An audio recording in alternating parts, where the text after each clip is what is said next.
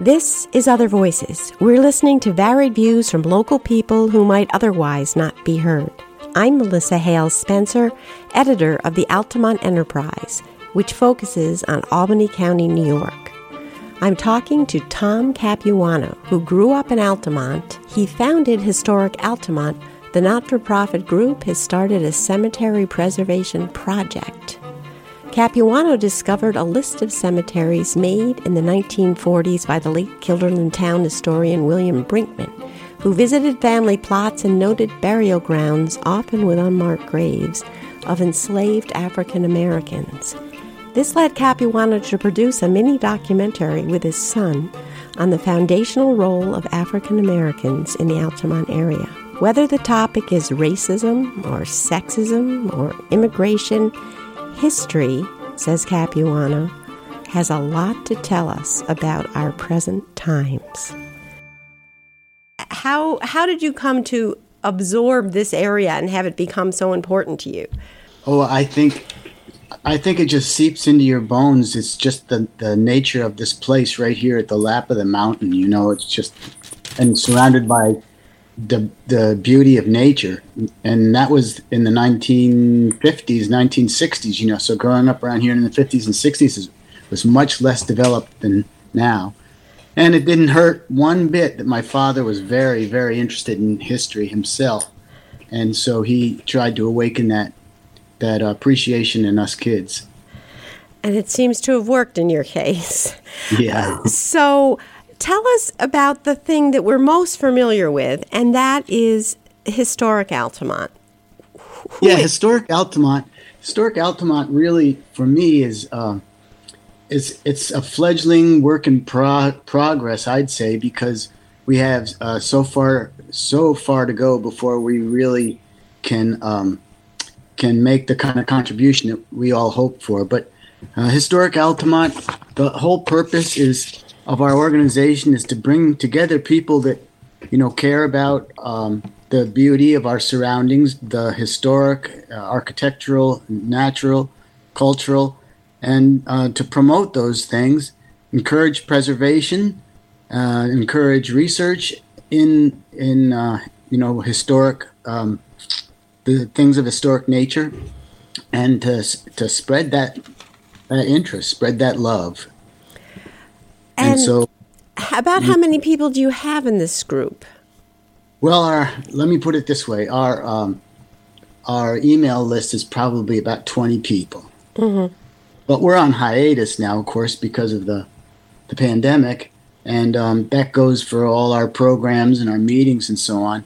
So, um, so we're just looking forward down the road to when we can get back to um, to uh, some of our activities. I shouldn't say completely on hiatus because we did begin our uh, cemetery preservation pro- project just a couple months ago. So, um, so we do have some things that are still still in um, that we're still able to cultivate. Well, tell me about the cemetery preservation. How many cemeteries are are there that you're going to be working with, and what are you doing? Okay, well, um, we began with the one on the uh, northern end of Brandle Road, the Severson Family Cemetery. We started there because we, we knew the owner of the of the plot, and we got permission from her to um, to um, to bring in an expert. We brought in an expert by the name of Christopher White. He's a genealogist, historian, um, conservator, let's say, of, of gravestones. He specializes in it and he came out and he showed us um, how to write the stones, how to um, clean clean the stones so that they're more legible, and he has a he's very sensitive to the um, the uh, the preservation needs of the materials that are are in the stones. You know, he knows he knows how to identify each type of stone, whether it's limestone or granite or marble or whatever it is, and he, and so we uh, began down there, and he showed us how to uh, work in that cemetery, and um, we hope to expand to the other cemeteries in Altamont and and and in the outskirts of Altamont too, because there's quite a few of them. Some of them are really in a state of neglect and being overrun by weeds. And so we think it'd be really wonderful if we could um, contribute in that way. It's my thought that there are probably a lot of cemeteries that are undocumented. Um, I know I spoke years ago to someone in the town of Knox who was trying to just catalog all the family burial plots, and uh, there were just dozens and dozens that individual property owners knew and like mowed around, but you know weren't recorded anywhere. Is there any place or way people that happen to have one in their midst that they can inform your group or let them know um, how? Oh, definitely. I have the same impression, Melissa, that there are probably lots and lots of um, of cemeteries because uh, if you go back to the early 19th century, I think it was basically the custom that people buried their loved ones right on their own farm. Mm-hmm. Um, there's so many things that we would we would love to be a clearinghouse for so many things, not just for um, the, this this topic that you're mentioning. If people would, were interested in in including us or or um, availing themselves of our interests and our resources, which are meager, but we have some enthusiasm. Um, they, of course, they could contact us if anyone has a cemetery they would like uh, they would like us to work on. Uh, it, uh, of course, we're we're concerned primarily with Altamont and um, the the environs, but uh, we'd be interested in others also. We have a couple members of our group who um, are kind of attached to family cemeteries of their own that they know of up in the hill towns, and these are their own family. So, um, so yes, we, we definitely would welcome any um, any inquiries in this regard as, as far as so is there an email address or some way people would reach you or the group if they are listening and think i have a cemetery that they should know about yes the, the uh, email would be melissa hale spencer. And then you and then you can convey whatever you get to me and we'll take it from there. We don't have a website. Okay. And um, that's another thing another thing that hurts hurts. It hurts to admit it. You know, when I look at um, the Duanesburg Historical Society or the Guilderland Historical Society, New Scotland, you know, all these places are much further advanced than we are in Altamont. But in Altamont, we have a lot of other assets that we can be proud of also. And just to mention one is uh, the archives, the Altamont archives uh, that Dan Barker's running now. But um, no, I don't have a website. Okay. Have- well, I'm fine if people want to contact the paper and I'll just forward it to you. Because um, okay. we're out there, we do have a website. But yeah, you mentioned the archives and they're amazing. I knew Roger Keenholts and so much of it came from his collection. And then mm-hmm. Mary Jo Doherty was so wonderful about organizing it all and mm-hmm. making it accessible and putting together those displays. But mm-hmm. um, I wanted to talk too about this. I guess you'd call it a documentary that you made with your son very mm. recently, and on. Um, I don't want to say it's on racism because really that's not right. It's kind of on the history, the the role of black people in building Altamont and environs. So, could you just tell us a little about the genesis of that and um, how your son became involved in doing it with you? Sure, sure. Um, my son uh, works for a, a, TV station in uh, Dubuque, Iowa, and he went to school for um, video, uh, video and audio um, composition, and so he understands this stuff. And I knew he'd be able to um, work with me on it. But the, the, the project came out of the Black Lives Matter movement in part. The interest, all of a sudden, the, the heightened interest there, there, that, that emerged in our country over the last couple of years about uh, the contributions of African Americans, and I look at it from a historical perspective. And you know, um, Altamont is not unique. The hill towns are not unique. This is this is the case all over New York. Um, New York, just like every other state, um, we benefited from the contribution of African Americans in the early part of our history, late 18th, early 19th century, but that that history is almost erased from the landscape. when you go into a, a little town, any little town practically, um, that's got any history, there are uh, few signs, few obvious signs. Let's put it that way. And when we started working on the on the cemetery project, um, we were amazed. I was amazed, and, and, my my partners here were amazed too to see that Brinkman, who was working in the 1940s, he was the uh, historian that, that um, preceded Arthur Gregg. He was registering all these um, graves of colored people, and he specified they were graves of slaves or colored people. Those are the words he used, and in many of those graves, graves were unmarked and many of them were um, in in total um, total disrepair, let's say.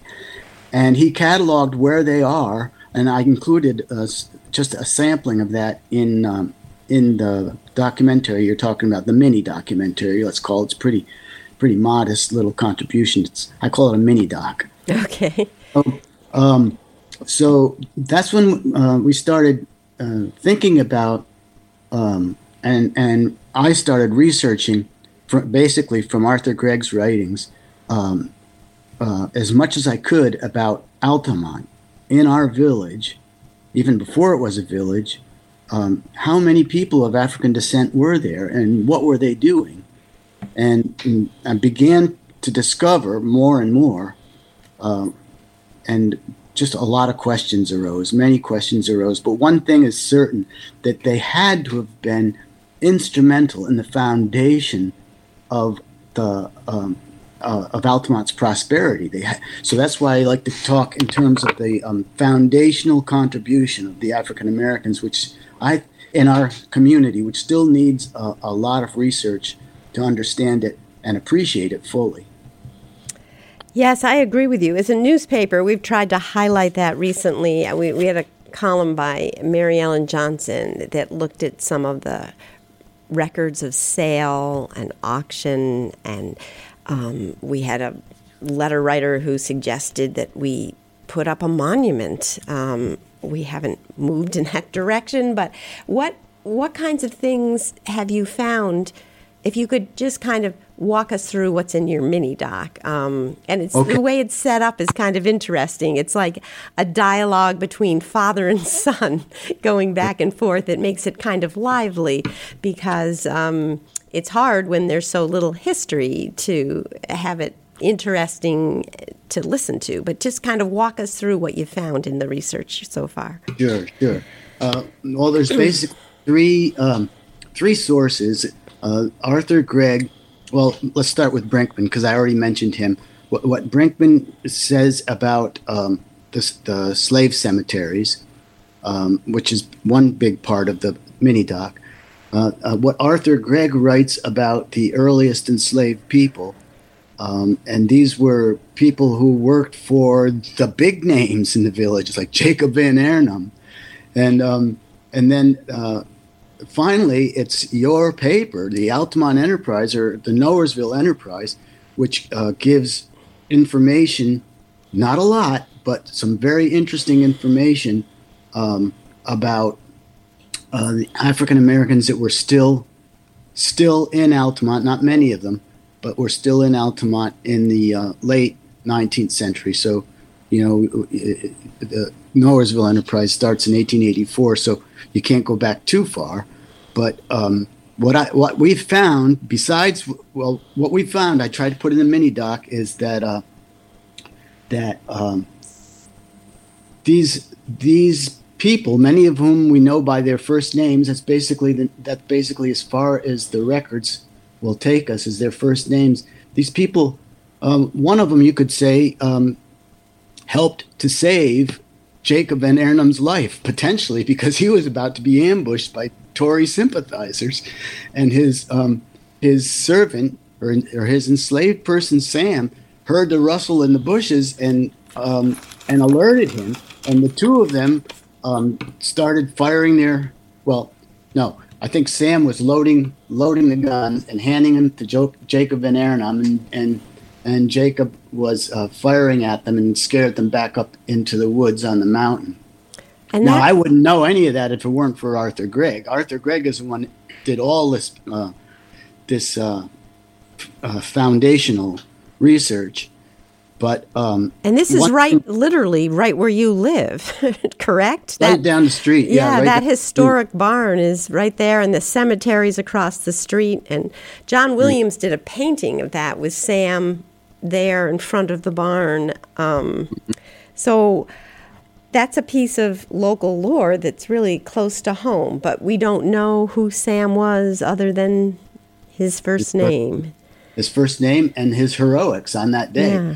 And we wouldn't know um, we wouldn't know that if it weren't for the legend that Arthur, not the legend, but the story, the, the tradition, let's say, the story that was handed down generation to generation and, and came uh, within Arthur Gregg's earshot, and he recorded it for us. Well, the the uh, Van Arnhem family probably would have would have maintained that story, that tradition. I would hope, but there are other um, there are other other stories that are worthy of note, like the um, the uh, African American servant of Doctor Frederick Crounse.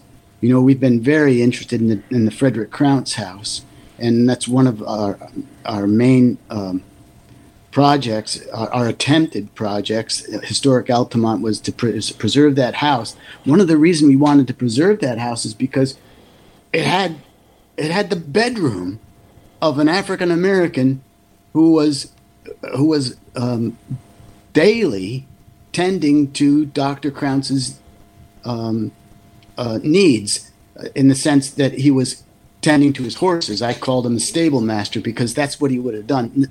It seems almost to me, I'm seeing like a pattern that many African Americans were really, really good with horses and probably with training them and riding them. As a matter of fact, the other African American in our midst, even as late as the 1880s, James Johnson, he received a compliment from people co- that were on their way uh, through town. They were coming from West Troy, I think it was, and they they knew him. They knew of his his uh, talent with horses and how how good he was at controlling teams of horses, and they even complimented him. And the compliment got into into the Knowersville Enterprise.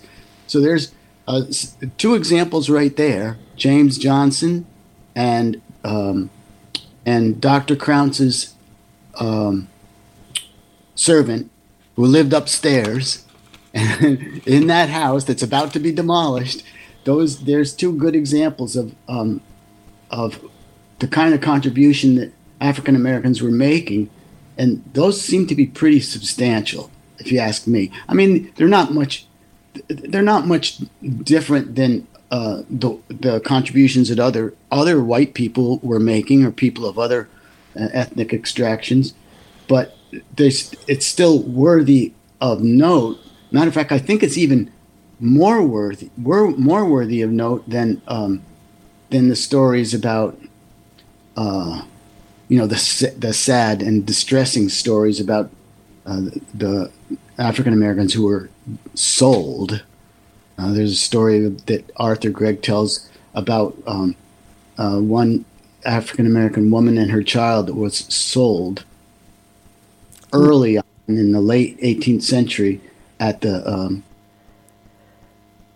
when at the uh, at the building that was once once stood where um, Stewart's is now. But I, I, prefer to focus on the uh, the uh, the stories that that cast the African Americans in in that um, more affirmative light, where we we can actually see concrete things they were doing, like tending to horses is not an easy thing to do, especially when you got a doctor that's going out every day and traveling all over the countryside with his horse and carriage, and um, and and I imagine it had to be a really difficult, uh, difficult and and uh, demanding uh, occupation. I'm trying to think of the time frame on this. Would he have been an enslaved person? No, I don't no. think so. Okay. I think I think um, Dr. Crounse's uh, servant that we're talking about, uh, uh, he would have been he would have been uh, a servant, but I don't believe he was enslaved. No, he wouldn't have been. This would have been uh, not in not in New York, but I'm not. I'm I'm not positive, but I don't think so. Okay.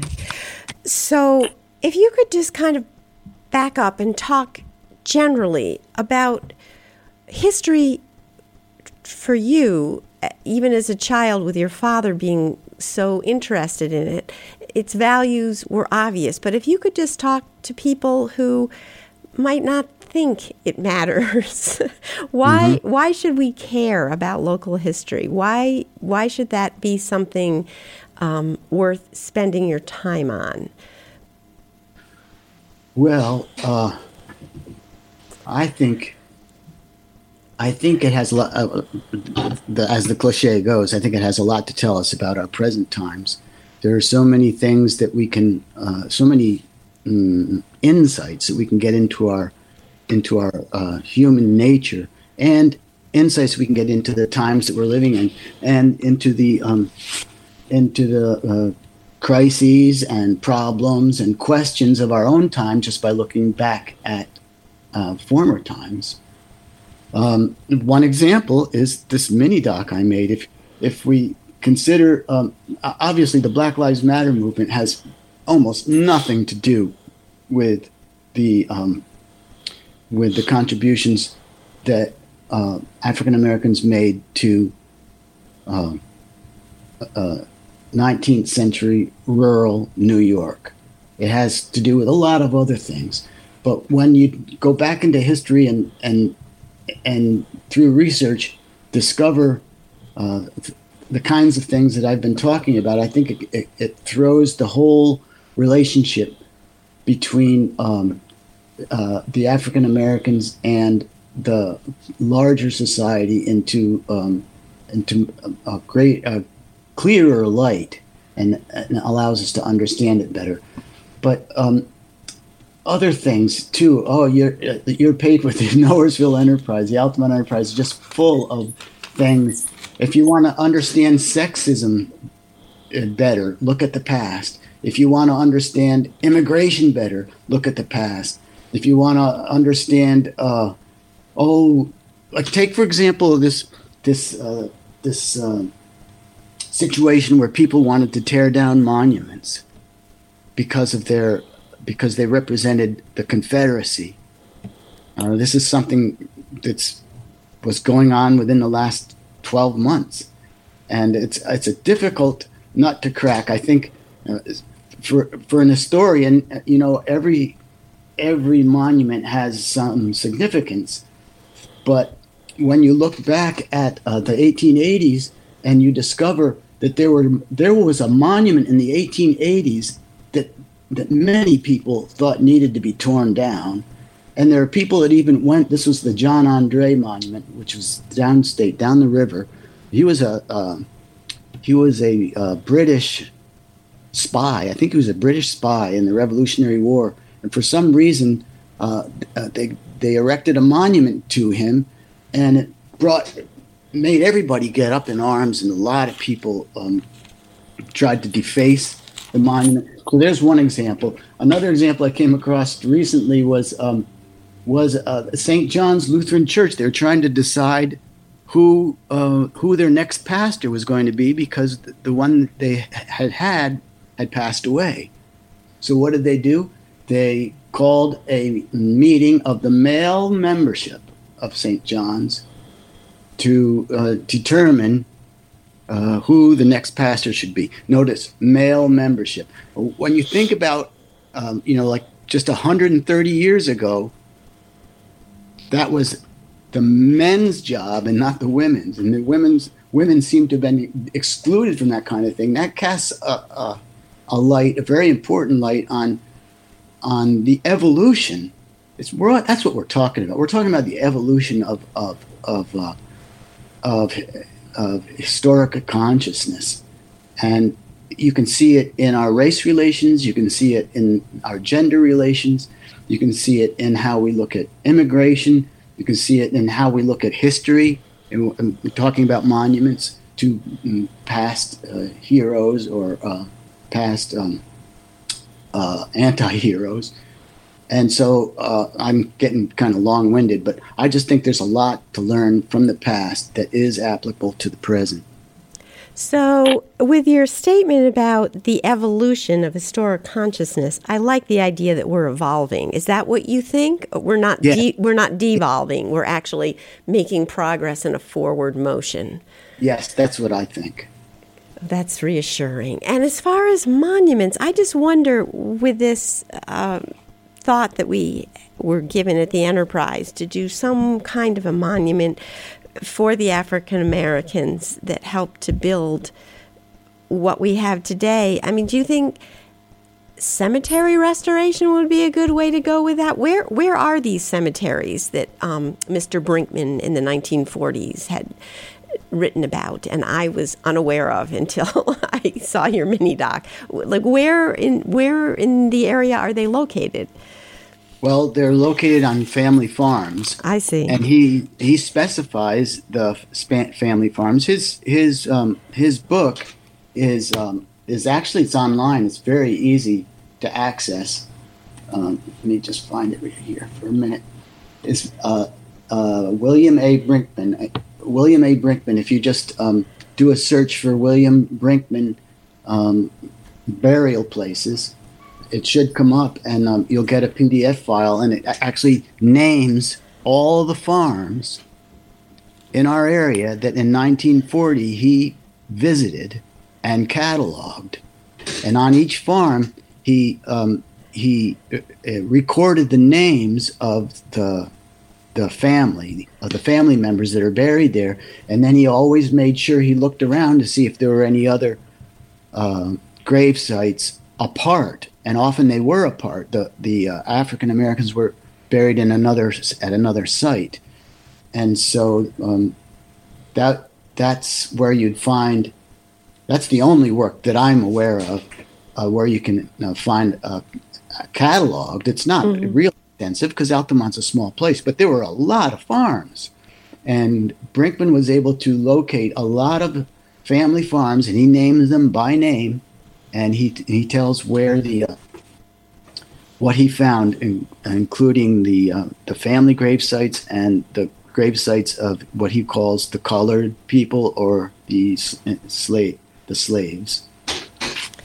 So, to close out on a perhaps more uplifting note, I I know you have an interest in Founders Day, which is a new celebration in Altamont. The Enterprise was part of it in a small way because we helped at the library with Joe Burke's uh, sharing of stories from old timers in the village. But what do you envision for Founders Day once we're past the pandemic isolation going Oh. forward? Well, first, let me. Um, I, I, I have lots and lots of in, in things that I envision, but I'm just one person. Uh, I I just like to. Um, I just like to, if I may, I just like to say um, that Altamont is so rich in uh, historians. You know what I mean, Melissa? There's so many people in this village who really care about history and have done a lot more work than me. I mean, where would we be without Keith Lee's book, for example, Images of of Altamont, where you know every page has these beautiful photographs that really allow you to to put yourself on Main Street in the 1880s, and that's you know that's Keith Lee and the Altamont Archives. Uh, Laura Shore's book. Um, imagine what, what she might envision, what Keith might envision. Laura Shore's book on, on uh, Everett Rao. Um, Mary Ellen Johnson that contributes every week in your um, in your paper. Not every week, but I think Every it's month, twice, once a month. once a month. yeah. Bev Filkins over at the Altamont Fair. You know, the Altamont Fair has a historical society too, and um, and oh, what I think is so valuable is your um, is your uh, oral. Uh, they're almost like oral history podcasts that you've done uh, through the enterprise. I mean, s- some of the information I've gotten. Um, I, I got straight from Keen Hilton's podcast and Gene Hungerford's podcast. Some of the information I've put into my uh, index. By the way, I have this. I'm working on this um, index of um, early Altamont people, place, and things. And um, anyway, to answer your question, when we when we get all these people together and and uh, and um, marshal all these assets, not least of which is the Altamont Enterprise podcast and interest in oral history and Founders Day and so on. I'm sure I'm sure there could be so many ideas come up uh, uh, uh, with regards to um, promoting our historical and cultural natural heritage. Um, does that answer your question? Yeah, it. I wish we had another half an hour because there's so many little pathways that I'd like to I go do down. Too. I do too. I, I, wanted to tell you. I wanted to tell you some really interesting things, and I can see we ran out of time. Well, tell us the most interesting thing we didn't hear. And I wanted to talk so much but, more yeah. about you and your own life. I mean, I remember when I wrote about your epic poem. This just fascinating youth that you had in Brazil and knowing Larry Rosebaugh and having Rosalynn Carter visit when you were imprisoned and helping poor people. But let's just focus on one last really fascinating nugget that you didn't have time to share in this in this podcast. Oh gosh, okay. I, I'm telling you, this is to me this is one of the most exciting things. That when I put out that mini doc, Tom Breitenbach contacted me and said, You know, Tom, I talked to a woman that was born in 1881 when I was 10 years old, and she told me about an Underground Railroad lookout. Now, there you go. The stories start coming once you touch once you touch a place. In Arthur in Arthur Gregg's book, he says he mentions the parsonage of the first Lutheran church, St. James, which used to stand in front of Fairview Cemetery. He said, um, he said that parsonage, now he's writing in 1936, that parsonage, which is now the home of Mr. Hedden. Now, what parsonage do you think he's talking about? The, who, who remembers Mr. Hedden from 1936? Nobody, right? But I knew somebody named Hedden in grade school and I called her and I said, Yeah, that was my grandfather. And she was able to tell me exactly what house Arthur Gregg was writing about.